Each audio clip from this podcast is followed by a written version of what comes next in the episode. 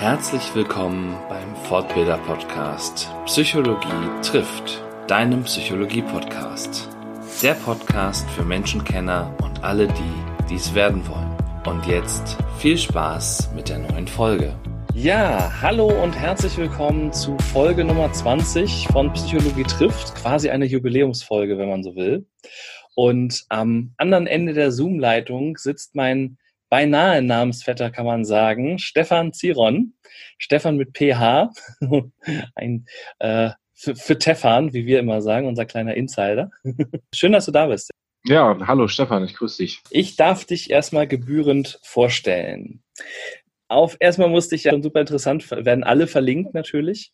Was ich rausgefunden habe und was ich teilweise vielleicht auch wusste, ist, dass du im Harz geboren bist, Musikwissenschaft in Würzburg und Berlin studiert hast und seit etwa 13 Jahren, also laut äh, der Seite zumindest, professionell im Bereich musikalische Improvisation und Improvisationstheater tätig bist.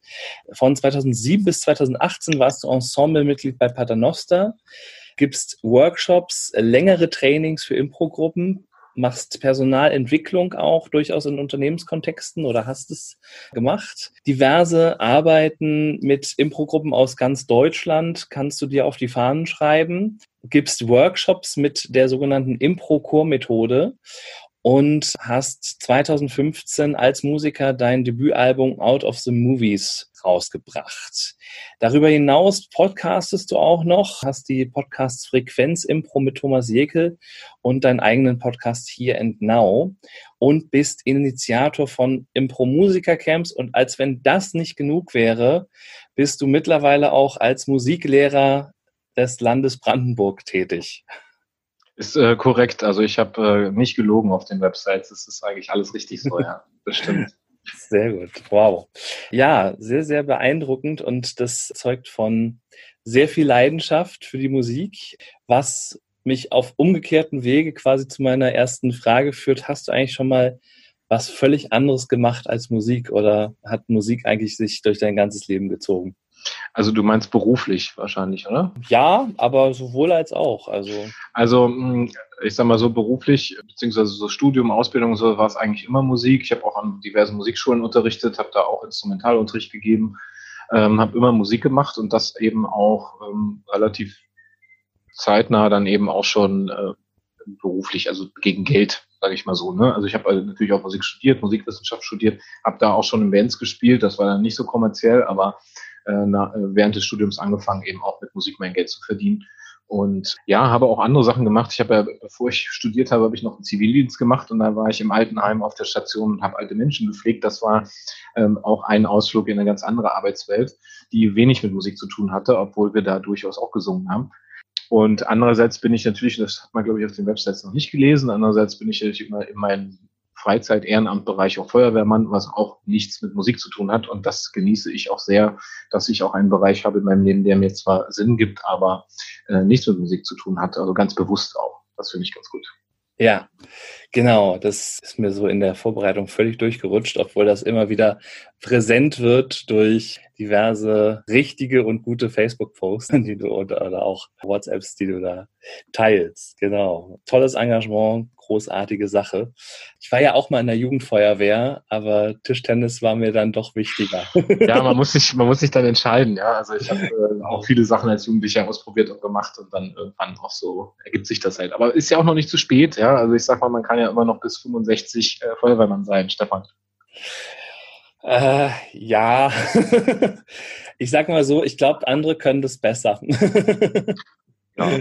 Aber also, aber mein, also dabei fällt mir tatsächlich ein, mein erster Hilfekurs sollte ich mal wieder auffrischen, auf jeden Fall. Richtig, sehr wichtig, auf jeden Fall, am besten jedes Jahr. Ja, das mhm. ist in der Tat. Also das habe ich neulich erst meinen Studenten wieder eingebläut, als wir so über Hilfeverhalten gesprochen haben äh, online und dann fiel mir auf so, oh, war es auch lange nicht da.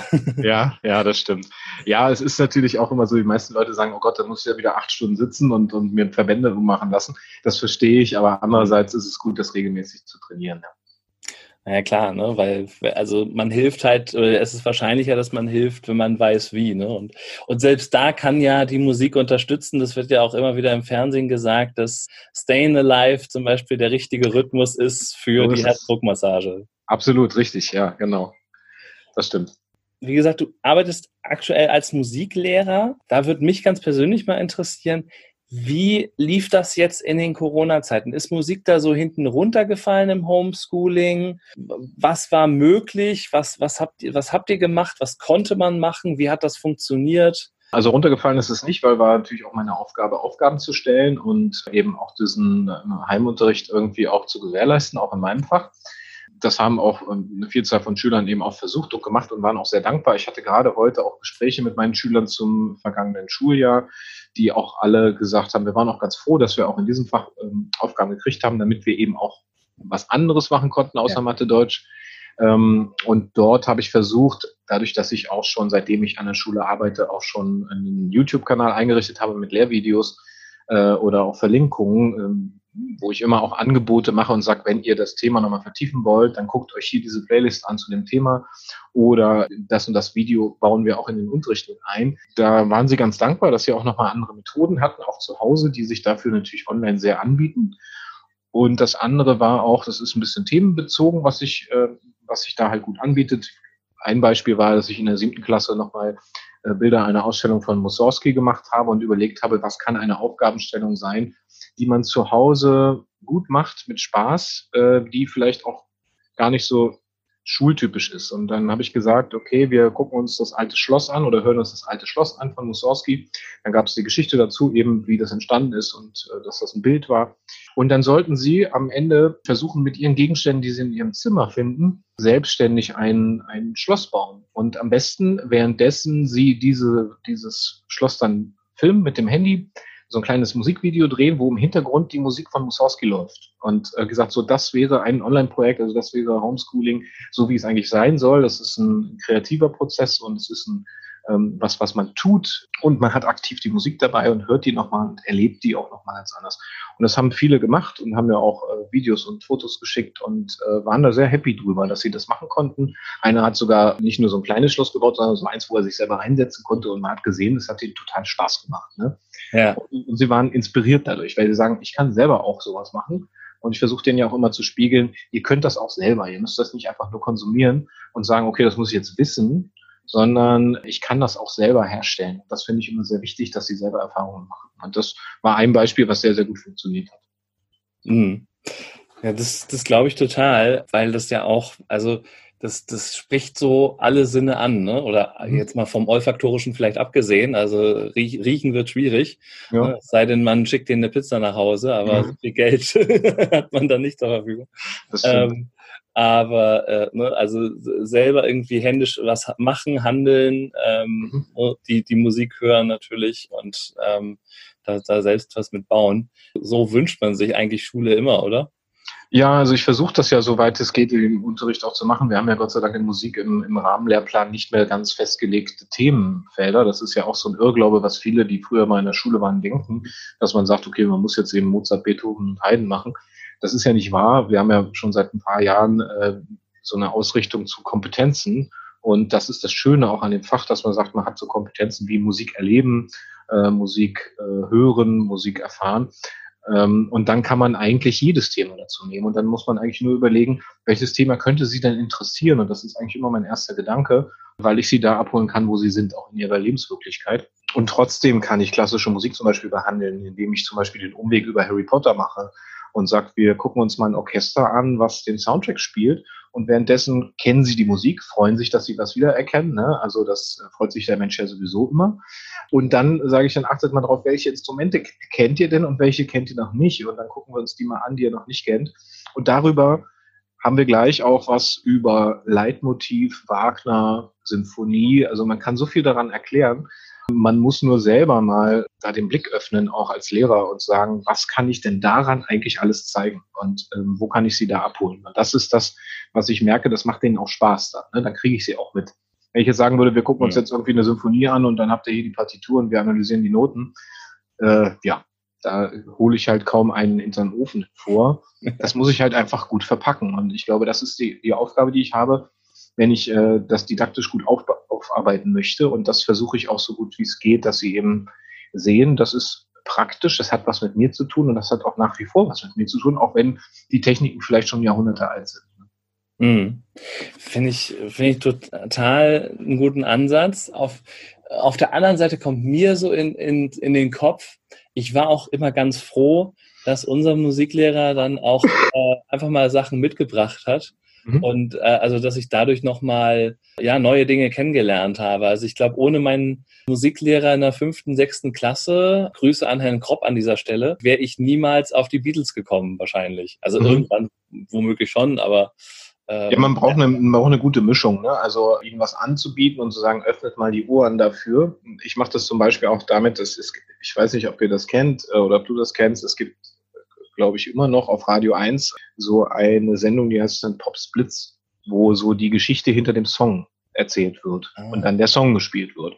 Und dafür, dafür gibt es auch ein Buch. Und ich habe gesagt, wir werden das hier im Unterricht so als Ritual einführen, dass wir aus diesem Buch werde ich euch eine Geschichte vorlesen zu einem Song, wird auch, wird auch die Titel immer erstmal nochmal auslassen und die Band und sowas und wir raten am Ende im Endeffekt mal, was könnte das für ein Song sein, wie würde der vielleicht klingen, vielleicht kennt jemand den Song und die Geschichte und wir hören uns diesen Song dann auch an und dann haben sie nicht nur was über eine Musik gehört, die sie, die sie vielleicht gar nicht kennen, unter anderem ne, zum Beispiel die Beatles oder Queen oder was auch immer. Und dann gibt es eben eine spannende Geschichte und ich weiß, dass zum Beispiel da auch Storytelling eben genau der Schlüssel ist. Ja, zu sagen, eine ja. geile Geschichte interessiert mich und wenn die dann irgendwie auch cool vorgetragen ist, dann will ich auch den Song hören. Und dann höre ich auch, weil ich eine Geschichte dazu habe, Sachen in dem Song raus oder denk so, Mensch, ja krass, dass das die Geschichte dahinter ist, das macht den Song spannender, als wenn ich ihn einfach nur konsumiere. Und das ist auch so ein Ritual, was ich eingeführt habe, was sie ja vorher auch so nicht kannten. Sie kennen ja so eine bestimmte Art von Unterricht und das jahrelang. Und dann werden sie halt leider ja auch so ein bisschen verhunzt, was das angeht. Also ich musste mir schon bei manchen Methoden, die ich so mit denen gemacht habe, auch schon anhören, der Zion hat, hat den Unterricht nicht vorbereitet. Äh, das hat, er, das hat er doch jetzt hier spontan gemacht, weil er keinen Bock hatte. So. ich jetzt immer denke, ja, das ist eigentlich ein Kompliment, weil sie sagen, das fühlte sich ja gar nicht so an wie immer. Ne? Das ist irgendwie mhm. was anderes. Und da denke ich mir, ja toll, äh, dass ihr jetzt alle Tische und alles an die Seite räumen musstet und aufstellen müsst und damit eben auch Musik erfahrt das kennt ihr gar nicht. Und das ist irgendwie schön, dass die da auch nochmal rauskommen aus diesem Trott. Dafür gibt es so einen blöden Pädagogenwitz irgendwie. Ne? Ähm, ich glaube, das ist die Machmer-Methode oder so. Was machen wir heute? Ja, ja. Wo man genau. auf der Türschwelle überlegt, was machen wir heute? Ah ja, gut, ja das, äh, dieses machen wir heute, das, das kenne ich so unter Türschwellenpädagogik. Ja, genau, genau. Das war, das war der Begriff, genau. Und, und dann gibt es noch die Hammer-Methodik. Ähm, was haben wir denn letztes Mal gemacht? Ja, ja, genau, genau. Ja, klar, Wiederholung ist ja wichtig, ne? Genau. genau. Wann hast du denn selbst dein erstes Instrument gespielt und was war das? Also ich habe mein erstes Instrument mit zwölf Jahren gespielt, also relativ spät. Ja. Weil man ja unter so Musikern, die das beruflich machen, immer vermutet, dass sie mit drei schon anfangen, Klavier zu spielen. Äh, das war also spätestens, ja. Ja, also da muss es ja losgehen, ne? sonst ist es ja nichts wert. So, ne? Genau. Ähm, also, also diese musischen Früherziehung und äh, also genau. pränatale äh, Musiktherapie und so, ne? hätte ja, es ist erwartet bei dir eigentlich. Ich sag mal, es muss dieses, dieser äh, Wunderkind-Mythos muss ja auf, aufrechterhalten sein. Ne? Und das war bei mir überhaupt nicht so. Ich habe mit zwölf angefangen, Keyboard zu spielen und ein guter Freund aus der Klasse hat ein Keyboard gehabt, das fand ich so toll und habe dann äh, auch drauf geschrieben, bin dann irgendwie zu meinem Vater gegangen und gesagt, du, ich möchte auch Unterricht haben, ich möchte auch Keyboard lernen. Und der hat das ermöglicht, hat gesagt, mach das. Und äh, das war eben mit zwölf äh, mein erstes Instrument, das Yamaha PSS 50. Das habe ich sogar noch im Haus, äh, ein ganz kleines Teil mit kleinen Tasten und äh, ja, das, damit habe ich angefangen und bin dann eben vom Keyboard nach drei Jahren gewechselt zum Klavier, weil nach drei Jahren Keyboard war so die Grenze erreicht von dem, was man da eben noch lernen kann. Und äh, da hat dann der Lehrer gesagt, äh, ne, mach mal Klavier, dann wäre der nächste Schritt. Dann habe ich noch zwei Jahre Klavier gelernt und dann immer weiter gespielt und dann auch nach den zwei Jahren auch noch mit Trompete angefangen, weil ich was anderes machen wollte außer Tasten. Und äh, das heißt, diese drei Instrumente habe ich wirklich gelernt von dem Lehrer und alle anderen Instrumente, die ich sonst noch spiele, habe ich mir dann selber beigebracht. Also Schlagzeug, Bass, Gitarre, was man eben so hat, Akkordeon. Also das ist ja nachher dann auch weniger schwer, wenn man erstmal ein so ein System verstanden hat das sagt sich als Musiker sehr leicht. Äh, ich, äh, Ja, ja, das ist ja mein Wissen angewendet auf ein anderes System, aber im Grunde bleibt es ja fast überall gleich. Ja. Ja, du, du sprichst mit jemandem, der sich als völlig musikalisch untalentiert bezeichnet. Und, ja, hast du un unentdecktes Talent. Oder muss aber tief tauchen. Also äh, was, was ich, ich fühlte mich sehr angesprochen äh, von einem Zitat aus einem deiner Videos. Du hast von, von Leuten gesprochen, die schon in der Schule mit Singen traumatisiert worden sind. Genau. Mhm, richtig. Äh, ja. Da habe ich, da habe ich mich wiedergefunden ungefähr. so, mhm. aber, äh, aber, kann äh, durchaus bestätigen, also seit so, sowohl du als auch manche deiner Kollegen, wie zum Beispiel äh, Kai Diener von Freiwild, mhm. ähm, haben, haben diese sensationelle Fähigkeit, selbst aus Leuten, die sagen, ich kann nicht singen wie mir, dann doch Dinge rauszuholen, die dann nach Gesang klingen. Ja, also ich habe ja diesen Ansatz, dass jeder singen kann, weil er ja auch sprechen kann. Ne? Mhm. Das ist einfach, wenn, wenn die Stimme gesund ist äh, und du sprechen kannst, dann kannst du auch singen. Du musst nur die Technik lernen, du musst nur wissen, was es bedeutet und wie es geht. Und das hat auch ganz viel so mit dem inneren Sensor, mit dem inneren Richter zu tun. Also man bewertet ganz viel und hat so eine Vorstellung, wie das sein soll und unterschätzt dabei, wenn man mit etwas anfängt, dass man am Anfang auf keinen Fall perfekt ist und das eben üben muss. Und äh, das ist das, was natürlich Menschen davon abhält, zu sagen, Singen ist eigentlich eine schöne Sache, weil ich sage immer, gerade Erwachsenen in meinen Workshops sage ich immer, ähm, in welchen Situationen singt ihr denn? Und es gibt eigentlich immer, also neun von zehn Leuten sagen, ja, ich singe, aber nur dann, wenn andere nicht dabei sind. Also unter der Dusche, im Auto, wenn ich besoffen Karaoke singe, dann geht das auch. Oder im Fußballstadion, also diese ganzen Situationen.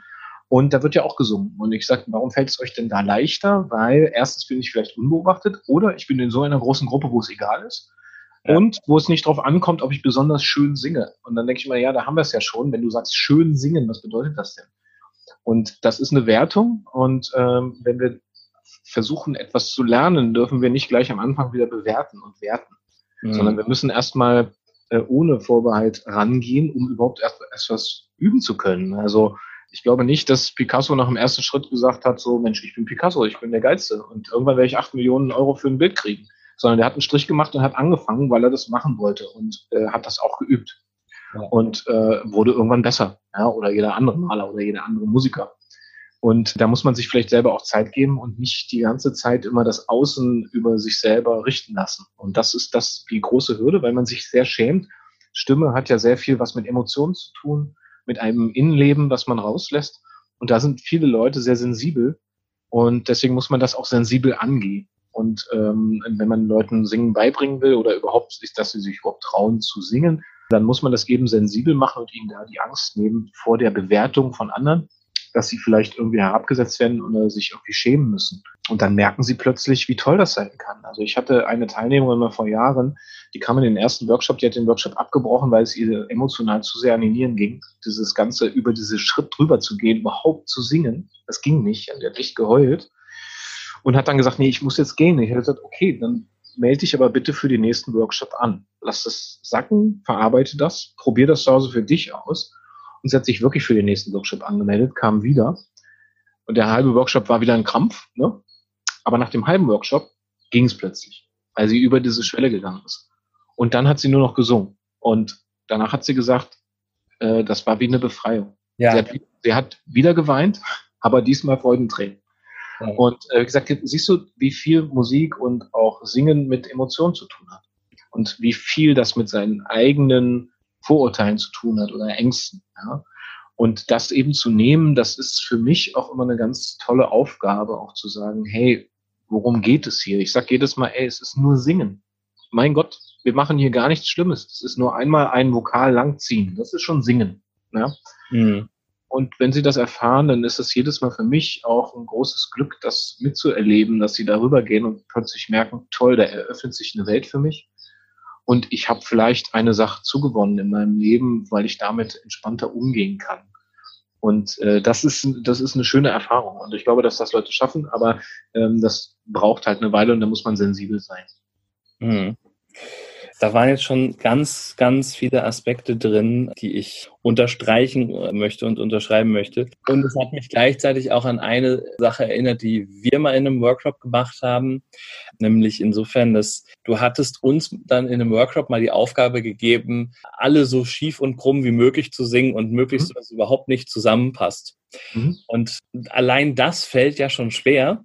Und das war dann so, oder das Aha-Erlebnis war dann, dass es eben, ja, sehr, sehr, das sehr schwierig ist. Also, dass es viel einfacher ist, in Harmonie zu kommen, so mit den, mit den anderen. Ne? Auch wenn es nicht ganz perfekt ist, ne? aber dadurch hast du natürlich auch so diesen Sensor von Anfang an erstmal komplett ausgeschaltet in diesem Workshop. Ne? Und das ist, glaube ich, ähm, eine Fähigkeit.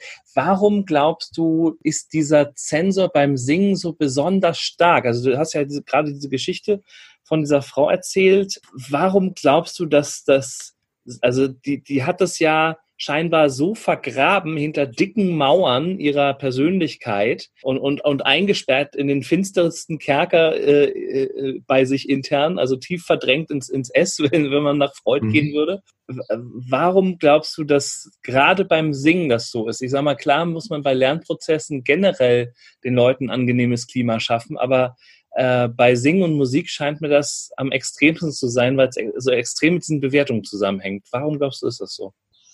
Also ich glaube, das hat damit was zu tun, dass man einerseits sehr oft von Musik umgeben ist, die scheinbar perfekt ist. Also das heißt, man macht das Radio an und da läuft eben Musik von Leuten, die das können. So. Und das eigentlich fast nur, ne, wenn man mal ehrlich ist. Wenn ich Musik anmache, dann, dann höre ich mir Leute an, die das können. Das zweite ist, Musik hat eben was mit Emotionen zu tun und da spielt einerseits diese Traumatisierung von, von Anfang an eine Rolle. Also das heißt, man wächst ja so auf. Als Kind singt man ja völlig unbewertet. Kinder singen ganz viel.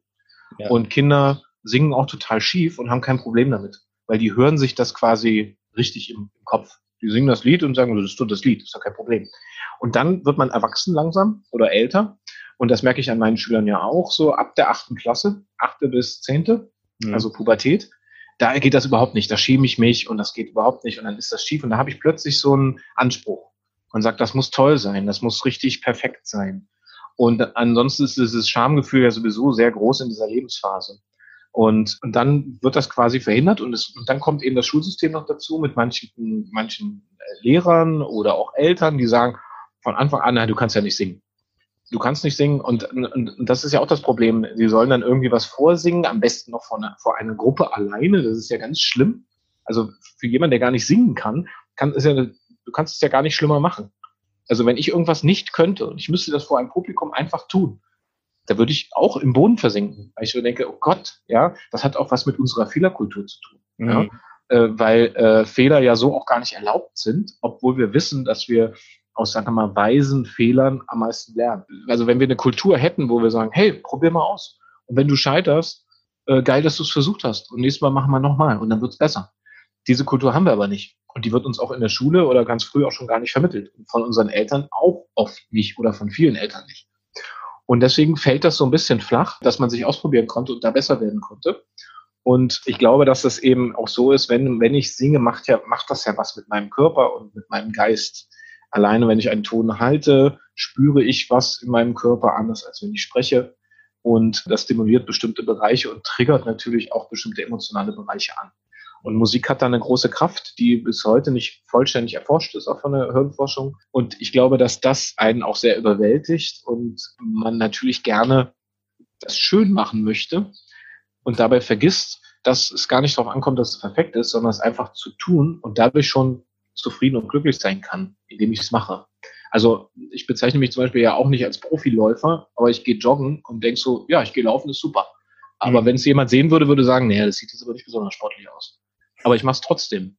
Ja, weil es mir gut tut. Ja. Wenn, es, wenn das beim Singen auch so wäre, die Haltung, dann wäre, glaube ich, vieles einfacher. Und wir haben auch so ein kulturelles Problem, dass wir hier auch in Deutschland vor allen Dingen auch gar keine wirkliche Gesangskultur mehr haben. Also wir kennen das so ein bisschen aus der Schule, dann gibt es eben ein paar, die ziehen das mit ins Erwachsenenleben rein, die machen es dann aber auch irgendwie schon gut. Ja, die können dann irgendwie schon so singen. Mhm. Aber der Glaubenssatz, du kannst nicht singen, der sitzt so tief bei uns. Ja. Und das ist auch ein Glaubenssatz, der immer wieder auch so mantramäßig wiederholt wird von Erwachsenen. Die höre ich so oft, ich kann nicht singen, ich bin nicht musikalisch, hast du ja selber gesagt. Und das wurde, ja, das muss ja irgendwo herkommen. Wahrscheinlich wurde es einem oft genug gesagt, Dann kommt unser Schulsystem dazu, was sagt, wenn du etwas nicht kannst, dann kriegst du eine 4 und keine 1. So, das heißt, ich werde permanent bewertet für etwas, wo ich noch nicht mal die Chance hatte, es in Ruhe zu lernen. Und wenn ich mit meinen Schülern äh, Gesangsleistungskontrollen mache, die ich durchaus mache, weil ich gerne möchte, dass sie Erfahrungen bekommen, vor einem Publikum etwas sich zu trauen. Darum geht's. Mhm. Ich sage jedes Mal, wir gucken uns die Kriterien dazu an, wir entwickeln die zusammen. Ich sage, was könnte man denn hier bewerten? Und dann sammeln wir und die kommen immer auch darauf an, dass der Text sein müsste, dass man den Rhythmus richtig macht, dass man irgendwie die Melodie singen kann. Ich sage, ja, das stimmt alles, also die Melodie ein bisschen erkennen und so, ist gut. Kann man denn bewerten, ob man schön singt? Frage ich dann immer. Und dann sagen eigentlich alle, ja, könnte man bewerten. Machen die ja im Fernsehen auch immer, ne? Ich sage, ja, das stimmt, das ist richtig. Aber können wir das bewerten, ohne dass sie das überhaupt können vorher? Nee, kann man nicht, wäre ja unfair. Ich sage, seht ihr, deswegen bewerte ich das auch nicht. Ich bewerte nicht, wie schön ihr singt. Ich bewerte auch nicht, wie schön eure Stimme klingt. Ich bewerte nur die Kriterien, die wir vorher genannt haben. Und wenn einer nicht so gut klingt oder die Melodie nicht hundertprozentig trifft, ist das nicht mein Problem. Sondern ich möchte eigentlich nur, dass ihr euch damit auseinandersetzt und dass ihr hier vorne steht, bei mir, in eurer Gruppe. Ihr müsst das ja nicht alleine machen. Drei Leute zusammen. Mhm. Und euch was traut. Es geht mir darum, dass ihr mutig seid und dass ihr euch was traut. Und wenn ihr diesen Knoten platzen lasst, dann habt ihr auch für alle anderen Bereiche was gewonnen. Nämlich dann könnt ihr auch Vorträge halten, dann könnt ihr weniger Angst vor Prüfungssituationen haben, etc. Und das hat auch gar nicht direkt was mit Singen zu tun, sondern eher mit Mut und äh, mit Fehlerkultur. Und das versuche ich zu vermitteln, auch zu sagen, hey, das war gut. Also die haben sich gewundert, dass ich Einsen und Zweien verteile für manche Sachen, wo sie sagen, das klang doch gar nicht so gut. Ich sage, ja, das klang vielleicht nicht gut, aber es war so, wie ich es erfordert hatte, so von der Technik her, so wie wir das vereinbart haben. Mhm. Das ist, war das, das war das Ziel. Es war nicht das Ziel, dass wir hier rausgehen und sagen, wow, der hatte so eine tolle Stimme und der kann so perfekt singen. Nee, wie denn? Ich sage, wenn ihr singen lernen wollt, müssten wir hier drei, vier Jahre wirklich Gesangstraining machen. Und dann haben wir in der zehnten Klasse, können wir hier irgendwie eine Abschlussprüfung machen im Singen und dann sagen wir, gut, wir haben alle singen gelernt vier Jahre. Aber das ist nicht Ziel des Musikunterrichts. Und das muss man einfach wissen und das wird, glaube ich, von Anfang an falsch vermittelt. Und äh, dann spielen natürlich in der Bildung immer ganz, ganz viele Klischees eine Rolle, die die Eltern selber im Kopf haben, weil sie mal vor 30 Jahren in der Schule waren. Und die aber heute so nicht mehr ist. Das, das ist, so ist Schule nicht mehr und so sind unsere Kinder nicht mehr. Und da wird ja ganz viel geschimpft und die Kinder können ja nichts mehr und all sowas. Ich sage, ja, das haben unsere Großeltern über, über meine Eltern auch schon gesagt. Das ist ganz normal, ja. Deshalb, wir müssen uns darauf einstellen wir können nicht, also da sind wir ja dann letztlich bei, bei der Diskussion über das Bildungssystem, wir können ja nicht erwarten, dass das alles für immer so bleibt. Aber klar, wenn ein System 100 Jahre gleich bleibt, äh, äh, dann haben wir die gleichen Ansprüche. Also äh, und dann wundert ihr euch, dass, dass, äh, dass diese Ansprüche nicht erfüllt werden. Ne?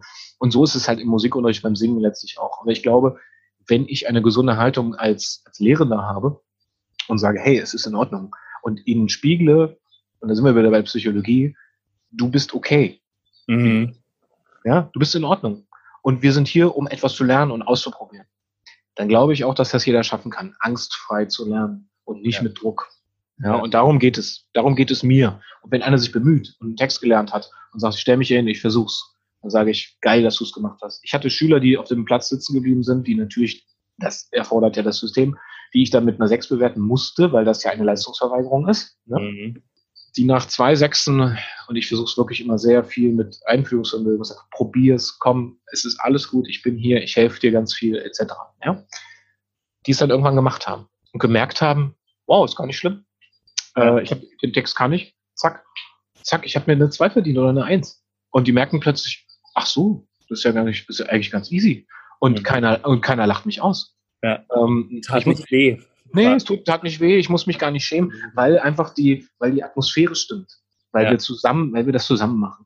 Und ich habe selber auch Lehrer noch gehabt, wo das eben nicht so war. Und ich glaube, das Lernen, das braucht, dass man Wertschätzung braucht und dass man eben auch eine gewisse Vorsichtigkeit braucht mit, mit emotionalen Geschichten und Singen ist was sehr emotional ist. Ja.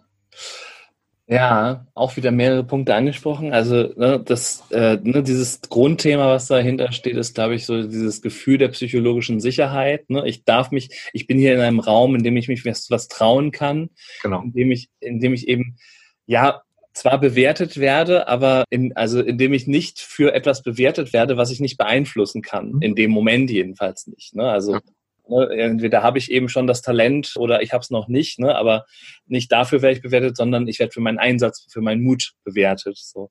Und beim Thema Mut ist, ist das so das, was, was du auch damit meinst, wenn du sagst, Singen oder Musik bringt Leute persönlich voran?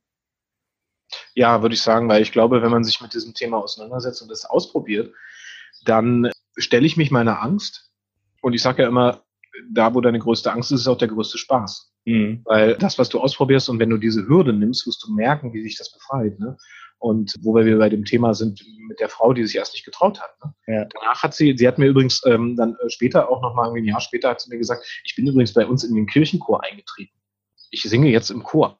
Ja, klar, es ist, er sagt, ja, da sind halt viele alte Frauen und es klingt total schräg, aber es macht Spaß zu singen. Am Anfang, als sie anfing, da hat sie doch nicht davon geredet, dass Singen Spaß macht. Ja? Ja. Und da denke ich mir so, was haben wir denn für einen Schritt gemacht? Und was haben, was haben wir eigentlich für eine Therapie hinter uns? Ja. ja? Das hat mich mehr als gefreut, dass ich äh, sie da so inspirieren konnte, dass sie letztlich gesagt hat, ich bin jetzt im Chor. Das ist super. Und mit anderen zusammen. Es geht ja auch um, um eine kollektive Erfahrung. Also man muss das nicht alleine durchstehen, man muss auch nicht alleine Angst haben, sondern man kann sich durchaus mit Leuten zusammentun, die sagen, wir sind alle nicht perfekt, aber wir haben Bock drauf, das auszuprobieren. Ja. Äh, und das nimmt auch diese Angst oder mindert zumindest diesen Schmerz mit diesem Glaubenssatz, den irgendwie alle in sich tragen. Mhm. Ja. Aber so, also ich habe den, also ich, ich kenne mich nicht gut aus so in, in der Chorwelt und so weiter, ne? aber das, was du vorhin sagtest, da ist mir so aufgegangen oder so, so das Gefühl gekommen, naja, so, so diese, diese Ebene von, wir machen das mal so ein bisschen amateurhaft und also so, und ja, ob wir jetzt den richtigen Ton treffen, meine Güte, ich glaube, da ist es gar nicht so leicht, Leute für zu finden, oder? Ich habe so das Gefühl, also wenn man in Chor geht, dann äh, haben die Chöre manchmal auch schon gewisse Anforderungen, dass sie sagen, naja, also du musst schon was bringen und singen erstmal vor und mal gucken, ob, ob, ob, wir, ob wir dir das zutrauen, hier mit uns äh, aufzutreten und so weiter. Aber, aber das ist wirklich eine Frage des, der Ausrichtung. Ne? Also hm. was will der Chor? Ja. Ich bin zum Beispiel hier äh, im Nachbarort in einem Chor, das ist ein Kneipenchor. Das ist ja mittlerweile so ein Ding, was, was echt schon viele Städte haben auch, ne? Auch größere Städte. Und wir haben den Kneipenchor hier äh, gegründet. Da, da gehe ich mal hin. Am Anfang war es so, dass äh, ich sollte den eigentlich gründen, aber ich gesagt, ich habe keine Zeit dafür. Irgendwann hat er sich von alleine gegründet. Und dann bin ich aber doch hin, weil ich Zeit hatte. So, und das heißt, man trifft sich in lockerer Runde, muss aufpassen, dass man auch irgendwann mal anfängt zu singen, weil man eben schon drei Bier getrunken hat. ähm, weil man trifft sich ja eigentlich erstmal zum netten Zusammensein mit netten Leuten. So, und dann singen wir.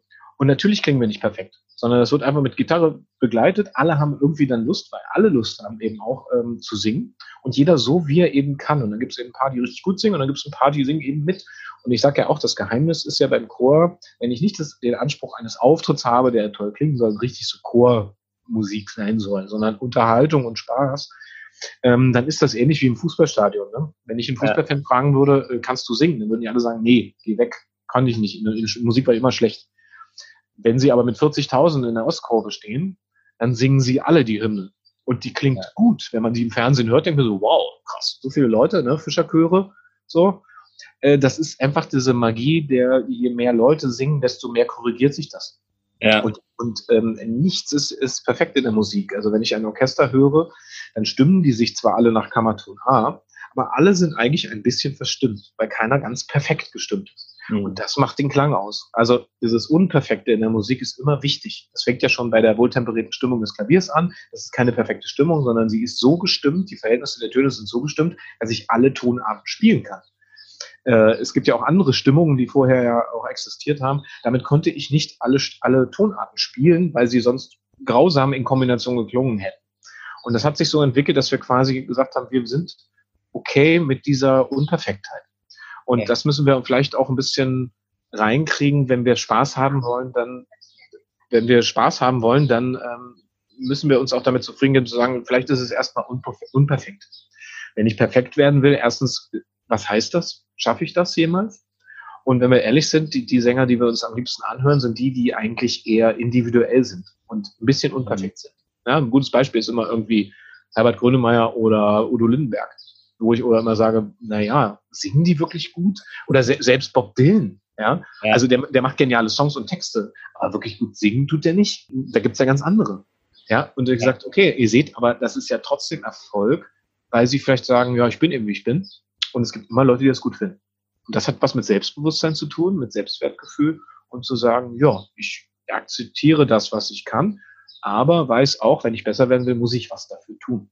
Das sage ich ja immer mit allen Leuten oder Kinder sagen das ja bei mir in der Schule auch. Ich kann das nicht. Ja, wie oft höre ich das? Ich kann das nicht. Ich verstehe das nicht. Mhm. Ich sage, was denn genau? Na, alles. Ich sage, ja, gut, das ist natürlich jetzt ein bisschen schwierig. Ne? So, gucken wir mal. Und da ist es auch ganz oft so der Punkt, dass sie noch gar nicht so richtig wissen, wohin oder was eigentlich das Problem ist. Und wenn man sie so ein bisschen darauf hinstupst und sagt, wir sind ja hier, um es zu üben. Wir, ja, wir wollen das lernen. Wir sind nicht hier, dass du hier bist. Ich erkläre es einmal und dann kannst du es. Sondern Wiederholung braucht es. Immer mhm. wieder Übung. Und wenn ich vielleicht etwas weniger Talent habe, zum Beispiel in der Musik, dann muss ich eben das mit Fleiß ausgleichen. Dann gibt es Leute, die sind mit Talent gesegnet, die müssen weniger arbeiten.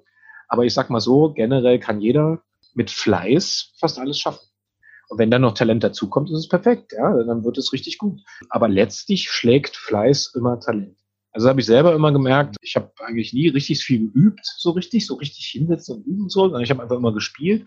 Und wenn ich dann so die anderen Instrumentalisten in der Musikhochschule oder der Uni gesehen habe, dachte mir so, wow, die können aber toll spielen. Aber ich habe auch immer so ein bisschen vermisst zu hören, dass sie das auch fühlen, was sie da machen. Das war ein Punkt. Und habe gemerkt, ja, die sind einfach sau fleißig. Die stehen morgens um sechs am Überraum bis abends 18 Uhr. Und deswegen können die das so geil spielen. Ja. Und ich, ich habe dann immer so, erstens habe ich ja dann an der Uni studiert und nicht an der Hochschule, weil mir dieser, dieser Konkurrenzdruck und der Leistungsdruck so hoch war.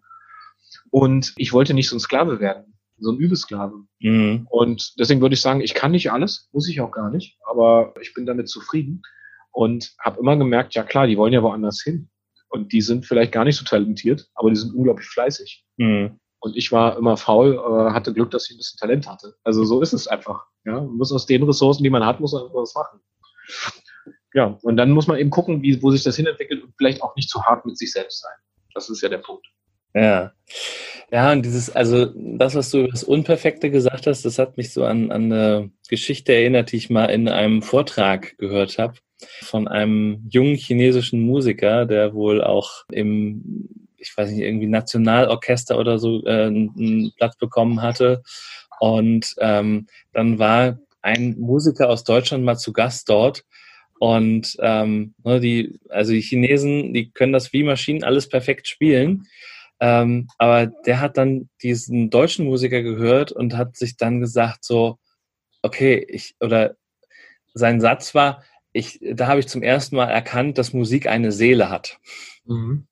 Und er ist, er hat dann äh, einen Satz äh, auf Deutsch auswendig gelernt, nämlich äh, der Satz oder die Frage hieß, willst du mein Meister sein? Und er hat diesen deutschen Musikprofessor dann aufgesucht, er hat an der Tür geklingelt und hat gesagt, willst du mein Meister sein? Und er hat sich, äh, er hat sich dann dem angenommen und äh, der hat sich dann äh, an sämtlichen äh, Hochschulen beworben hier in Deutschland, immer wieder abgelehnt worden tatsächlich, obwohl er wirklich, wirklich gut war. Hat dann schlussendlich, aber auf jeder Absage hat dann irgendwie hat draufgestanden mit chinesischen Buchstaben äh, nicht, nicht aufgeben. So.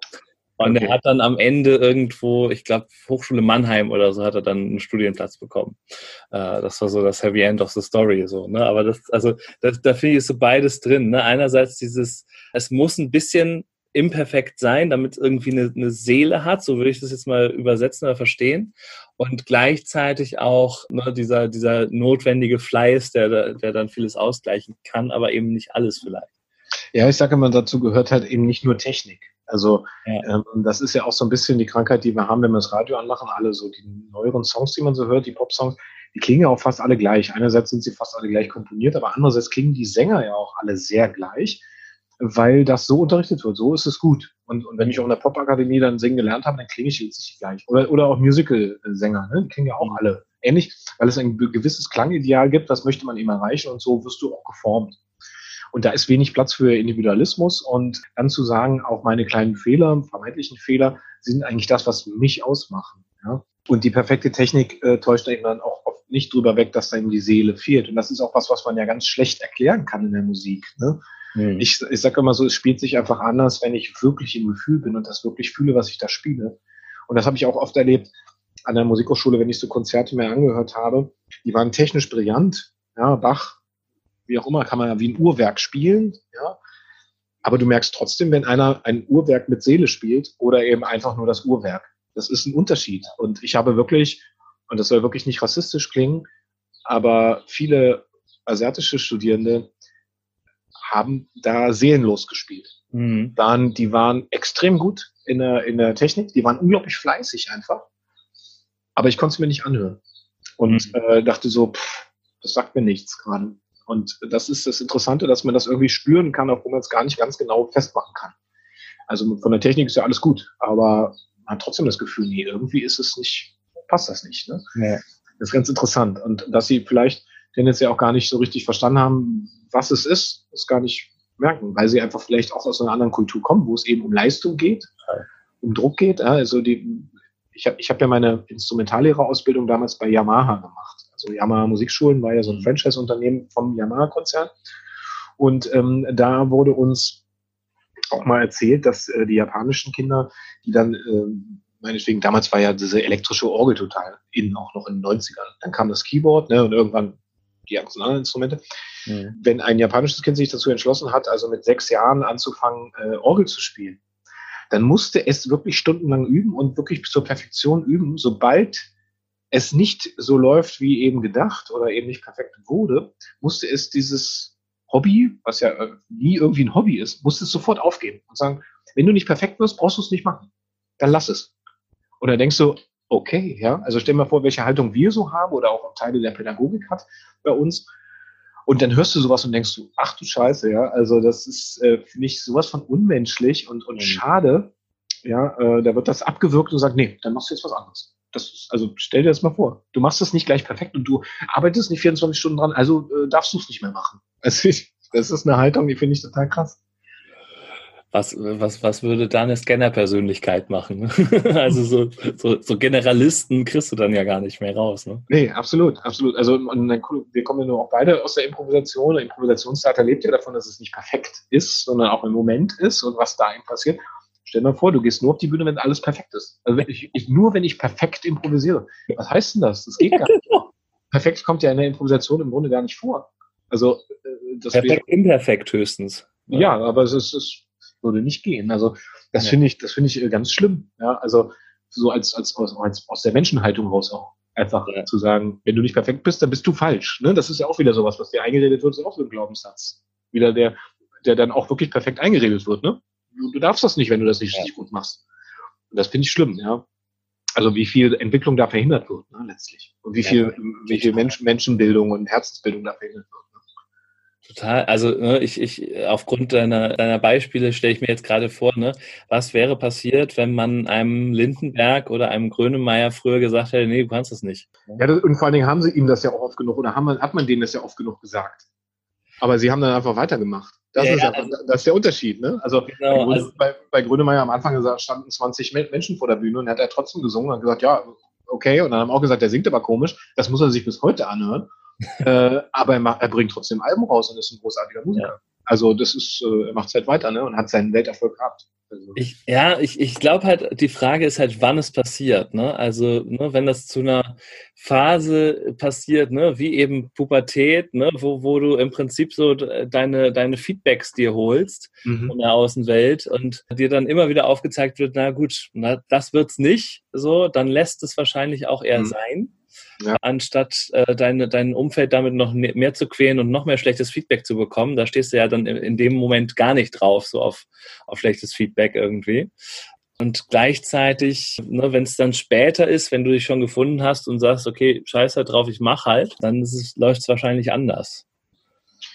Ja, ja, gebe ich dir recht. Also das ist glaube ich, hat auch sehr viel damit zu tun, in welcher Lebensphase du bist. Und äh, ich merke das ja an den Jugendlichen auch. Die brauchen eben ganz viel Feedback von ihrer Peer Group und ähm, von denen, mit denen sie sich umgeben und, und gleichen sich da ja auch ständig ab. Weil das ist ja auch eine Unsicherheit. Das ist ja eine Findungsphase. Wer bin ich? Wer will ich sein? Und da ist das Selbstvertrauen so noch nicht da. Das hatte ja. ich mit zwölf auch nicht. Also äh, überhaupt anzuerkennen, dass ich Künstler bin, das hat gedauert, bis ich 27 war. Mhm. Ähm, bis ich dann mit meinem äh, damaligen Mitbewohner Benny in der WG saß, irgendwie nach dem zehnten Bier und gesagt hat, ich glaube, ich bin Künstler. Und er sagte, ja, das sage ich doch schon seit Jahren. Ich sagte, ja, aber jetzt ist es mir gerade aufgefallen. Und, und dann bin ich am nächsten Tag ganz anders aufgewacht, weil ich dachte, ich habe ein ganz anderes Selbstbild gerade von mir. Und ab da funktionierten Sachen plötzlich. Ab da habe ich dran geglaubt und habe gesagt, das bin ich jetzt auch. Und ab da ähm, ging quasi meine künstlerische Karriere eigentlich erst los, indem ich es angenommen habe, diese Rolle akzeptiert habe und gesagt, was heißt das für mich? Wie will ich sein? Und, äh, und es ist mir jetzt erstmal egal, was die anderen denken. Und dann, und dann wurde es leichter. Ne? Ja, das, das glaube ich, ne? Also das ist so, das ist ja auch immer wieder der wichtige Punkt, ne? Und, äh, sich eigentlich vom Außen frei machen und äh, ne, das, ja. das sagt sich so leicht und macht sich so schwer. Also, ja, das ist ja auch normal, dass das nicht immer leicht ist und das ist auch gut, weil es immer das Korrektiv auch noch von außen ist, damit man nicht völlig ja. zum Narzissten wird. Ja? Ähm, und da muss man aber auch sagen, es ist für mich der Weg gewesen vom Kunst machen wollen hin zu Kunst machen müssen. Also müssen im Sinne von, ich habe einen inneren Drang, Kunst machen zu müssen. Und vorher war es eher, ich will das eigentlich gerne machen. Und das ist ein, ein schöner, äh, ein schöner Switch gewesen, das zu akzeptieren ja. und dann zu merken, jetzt geht es nicht nur mal darum, das will ich gerne machen, sondern das, ich kann gar nicht anders. Und das ist eigentlich das, was Künstler ja machen. Deswegen gehören wir da auch zur Berufsgruppe, die sich am meisten mit ausbeuten. Äh, die stecken das meiste Geld, was sie verdienen, wieder in ihre eigene Arbeit. Wer macht denn das, wenn er angestellt ist? Also ich, ich kenne Kollegen, ähm, die Lehrer sind, die die auch wirklich gutes Geld verdienen als Beamte, die sagen, äh, nee, ich fahre fahr zu dem Termin 70 Kilometer nicht, das kriege ich ja nicht bezahlt. So, ich denke, ja, Freunde, also erstens Christus bezahlt, weil du kannst einen Antrag stellen, ja, dafür sind wir in Deutschland. Und das zweite ist, wie leidenschaftlich bist du denn in deinem, in deinem Job? Oder das ist dann wirklich nur deine Arbeit. Also ich will, man muss das ja nicht immer vermischen. Das ist ja auch eine falsche Herangehensweise. Wenn man ein bisschen Work-Life-Balance haben will, dann muss man das nicht alles in einen Topf werfen. Aber was ich damit sagen will, ist, dass die Selbstausbeutung eben bei Künstlern dann doch höher ist. Und ja. ich, ich weiß, wie es bei mir war als Selbstständiger. Ich habe fast alles Geld eben in neue Instrumente oder Software oder sonst was gesteckt und eben nicht, bin ich nicht in Urlaub gefahren. Ich war zehn Jahre nicht im Urlaub. Weil ich ja. dachte, ich kaufe mir lieber ein neues Instrument. Was soll ich im Urlaub? Das kann ich auch zu Hause machen. Das war mir wichtiger und das war wieder meine Arbeit letztlich. Aber ich habe das nie als Arbeit empfunden, sondern ich, wenn ich das, wenn ich von Arbeit gesprochen habe, dann habe ich das nur deswegen gemacht, weil Leute immer nicht glauben, dass Kunst Arbeit ist. Mhm. Ne, deswegen habe ich gesagt, ich gehe jetzt zur Arbeit. Dabei gehe ich eigentlich zu meinem Leben. Es ist im besten Fall arbeite ich nicht, sondern äh, ich mache das, was ich am liebsten tue, und dann muss ich nie wieder arbeiten. Ne? Dieser alte Spruch. Genau. Das war auch so und das ist eigentlich auch so. Und das möchte ich eigentlich gerne auch in meinem Lehrberuf genauso haben. Ich möchte gerne da hingehen, weil ich mich da richtig fühle. Und nicht, weil ich sage, ich muss zur Arbeit gehen, weil ich da Geld kriege. Äh, das ist eigentlich nicht mein Ansatz. Ja. Ja, das ist ein, ein Plädoyer für den perfekten Einklang von, von Arbeit und Leben. So klang sehr überzeugend, sehr gut. Ja, wunderbar. Und mit diesen wunderbaren Gedanken und hoffentlich vielen Inspirationen aus dieser Folge möchten wir euch an dieser Stelle ins Wochenende entlassen. Das war noch nicht alles von dem Gespräch mit Stefan Ziron, wie ihr euch vielleicht schon denken könnt sondern wir haben noch weiter gesprochen und es wäre viel zu viel für eine Podcast-Folge gewesen, weshalb ich mich dazu entschlossen habe, daraus zwei Folgen zu machen und ich finde, das passt auch ganz gut zur 20. Folge dieses Podcasts. Nächste Woche reden wir dann unter anderem über das spannende Thema Musikgeschmack. Wir reden auch darüber, welcher Stil eigentlich der Stil von Stefan Ziron in seiner persönlichen Musik ist. Und wir reden über Erkenntnisse aus der Hirnforschung, die mit der Musik zu tun haben. Also was macht Musik eigentlich mit unserem Gehirn? Diese und weitere Fragen stellen wir uns und äh, führen dieses spannende Gespräch fort. Ich wünsche euch jetzt schon viel Spaß dabei. Ihr könnt euch auf nächste Woche freuen. Bis dahin ein wunderschönes Wochenende und Ahoi, bis zum nächsten Mal. Das war der Fortbilder-Podcast Psychologie trifft. Dein Psychologie-Podcast. Von und mit Stefan Peters. Wenn dir der Podcast gefallen hat, freue ich mich über Likes, Shares und Bewertungen und natürlich freue ich mich auch über Kommentare. Bis zur nächsten Folge. Dein Stefan.